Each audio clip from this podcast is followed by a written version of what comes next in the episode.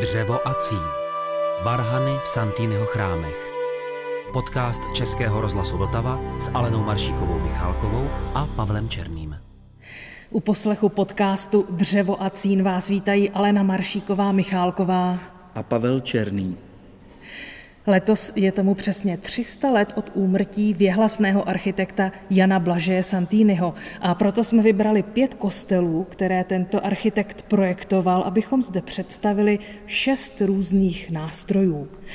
Dnes vás vítáme v kostele Narození Panny Marie v Želivě. Tento kostel patří k želivskému klášteru, který založil kníže Soběslav I. v roce jedenáct set třicet devět pro řád benediktínů, ale zanedlouho se zde usadili premonstráti. V roce sedmnáct set dvanáct díky neopatrnosti konventního kuchaře vyhořel a to je přesně to místo v jeho historii, kdy přichází architekt Santini, aby vybudoval nový klášter. Z původního kostela Narození Panny Marie se dochoval jen presbytář, k němuž připojil halové trojlodí a navrhl skříň varhan. Je rozdělená na dvě části, nad nimiž se vznáší královská koruna a prostor nad píšťalami nevyplňují obvyklé abstraktní řezby, ale plastiky cherubínů s roztaženými křídly. Pavle, jaké téma jsi zvolil pro improvizaci na tyto varhany? Na velké varhany budu improvizovat v duchu velikosti. Jejich noblesní vizáž, jejich koruna, křídla cherubínů, které uzavírají píšťaly nahoře, na rozdíl od obvyklé skříně, mě inspirují k tomu, abych hrál na tyto varhany slavnostně a velkoryse a také tomu odpovídá jejich rejstříková dispozice.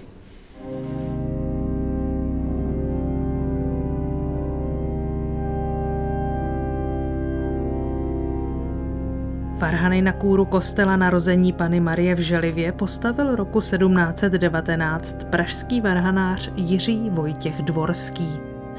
V roce sedmnáct set osmdesát přestavěl varhany Pavel František Horák a tento barokní nástroj byl nahrazen novým nástrojem od Jana Tučka v roce devatenáct set čtyřicet dva. Špatný stav nástroje pak vedl ke kompletnímu restaurování do původní podoby z konce osmnáctého století restaurátorstvím Attentus Qualitatis v roce dva tisíce šestnáct. Nynější varhany mají tři manuály a třicet sedm rejstříků se samostatným hracím stolem uprostřed kůru.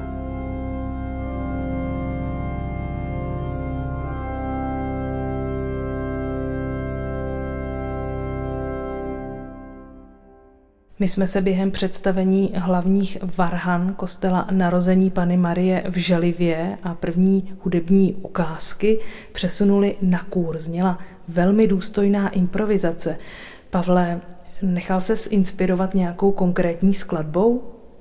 V tomhle případě, protože jsem improvizoval v tónině C mol, tak se mi vybavuje krásná fantazie od holandského skladatele Abrahama van der Kerkhovena. I když jsem se nesnažil přímo napodobit jeho styl, tak ta atmosféra mě tady velice inspirovala. Co mají tyto varhany blízkého k hudbě holandských autorů? Jednak v hlavním stroji jsou některé rejstříky, které vytvoří basový základ, který je podobný velkým holandským varhanám. Takže jsem vlastně využil kromě střední polohy jednu o oktávu níž a jednu o oktávu výš. To znamená tři různé rejstříky, které vytvoří takový sitý a velice houtný základ. Ty nyní budeš improvizovat skladbu s názvem Vox Humana. Co konkrétně je Vox Humana? Vox Humana znamená česky hlas lidský. A od vynálezu tohoto rejstříku ve varhanách šlo o připodobnění lidskému hlasu. Ta zdejší vox humana má takový pevný a široký tón a líbila se mi právě jako použití pro tenor s doprovodem dalších hlasů. Vox humana ale není typický český varhanní rejstřík. Ten rejstřík vznikl v renesanci a je pravda, že typičtější je spíš v německých a protestantských zemích, nicméně i u nějakých dispozic, například svatovických varhan, které nevíme, jestli opravdu existovaly, tak tam podobné rejstříky byly obsaženy. Nazývaly se regál, ale jinak opravdu v našich zemích se takový rejstřík nevyskytoval v dřívějších dobách.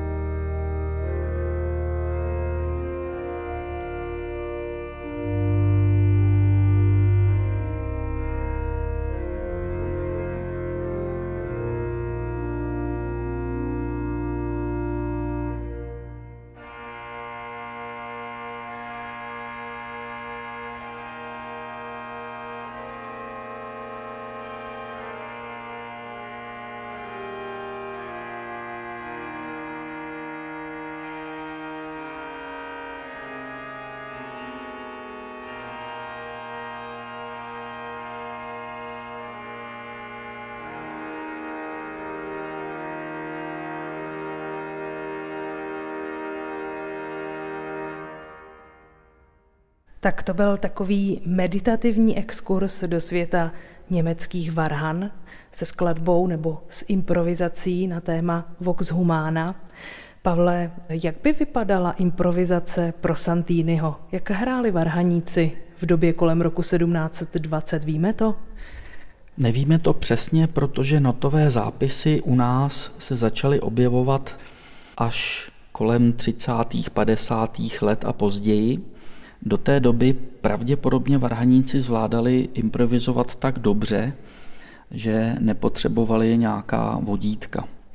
Ty notové zápisy svědčí spíš o tom, že trochu upadalo umění improvizace. Teď bych vytáhl rejstříky pro ten zvuk toho češtějšího pozitivu v zábralí kůru. Začnu flautou major a poté bude směs principálových hlasů až do velmi drobných píšťalek, které obsahuje takzvaná mixtura. A to jsou ty světlé, stříbrně znějící zvuky, které z varhan zaznívají, když na ně hrajeme takzvané pléno.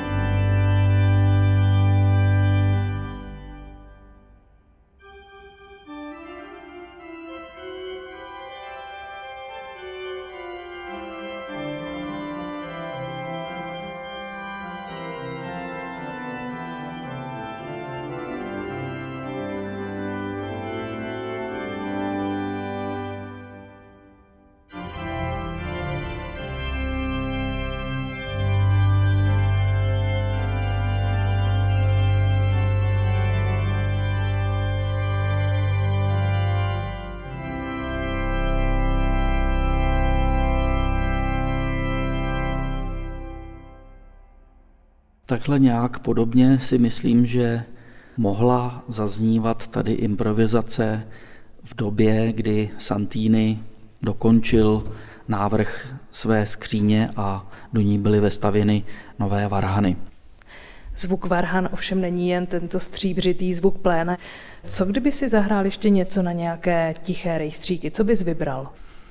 Je tady několik hezkých jemných rejstříků z rodiny takzvaných fléten anebo takzvaných smyků. To jsou rejstříky, které trošičku napodobují zvuk smyčcových nástrojů. Tady máme třeba hezkou gambu, tady máme hezký salicionál, k tomu flautu major.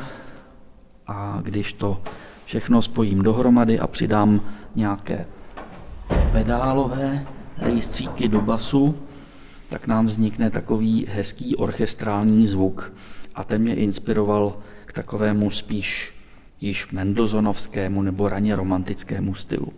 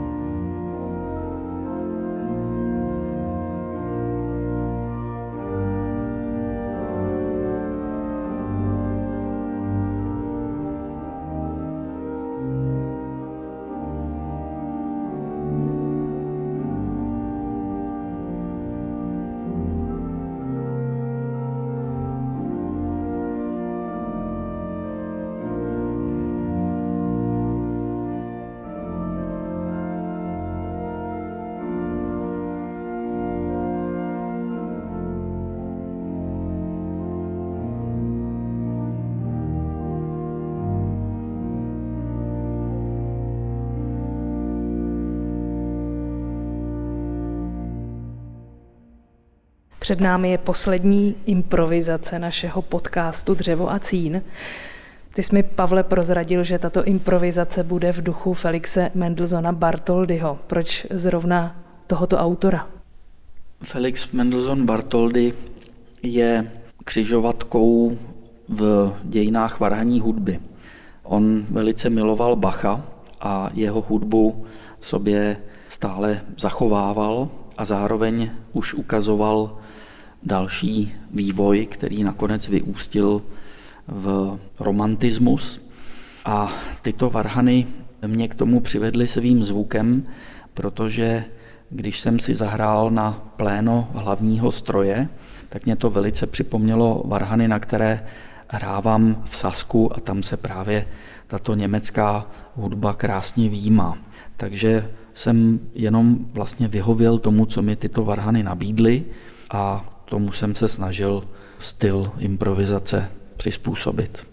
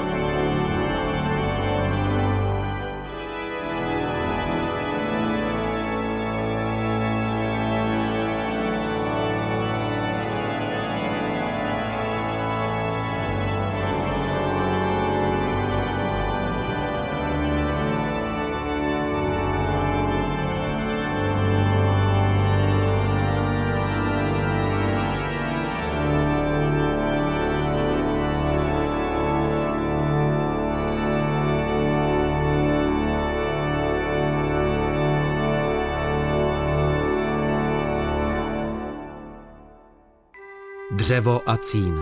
Varhany v Santiniho chrámech. Podcast Českého rozhlasu Vltava s Alenou Maršíkovou Michálkovou a Pavlem Černým. Poslouchejte na webu vltava tečka rozhlas tečka cé zet, v aplikaci Můj rozhlas a v dalších podcastových aplikacích.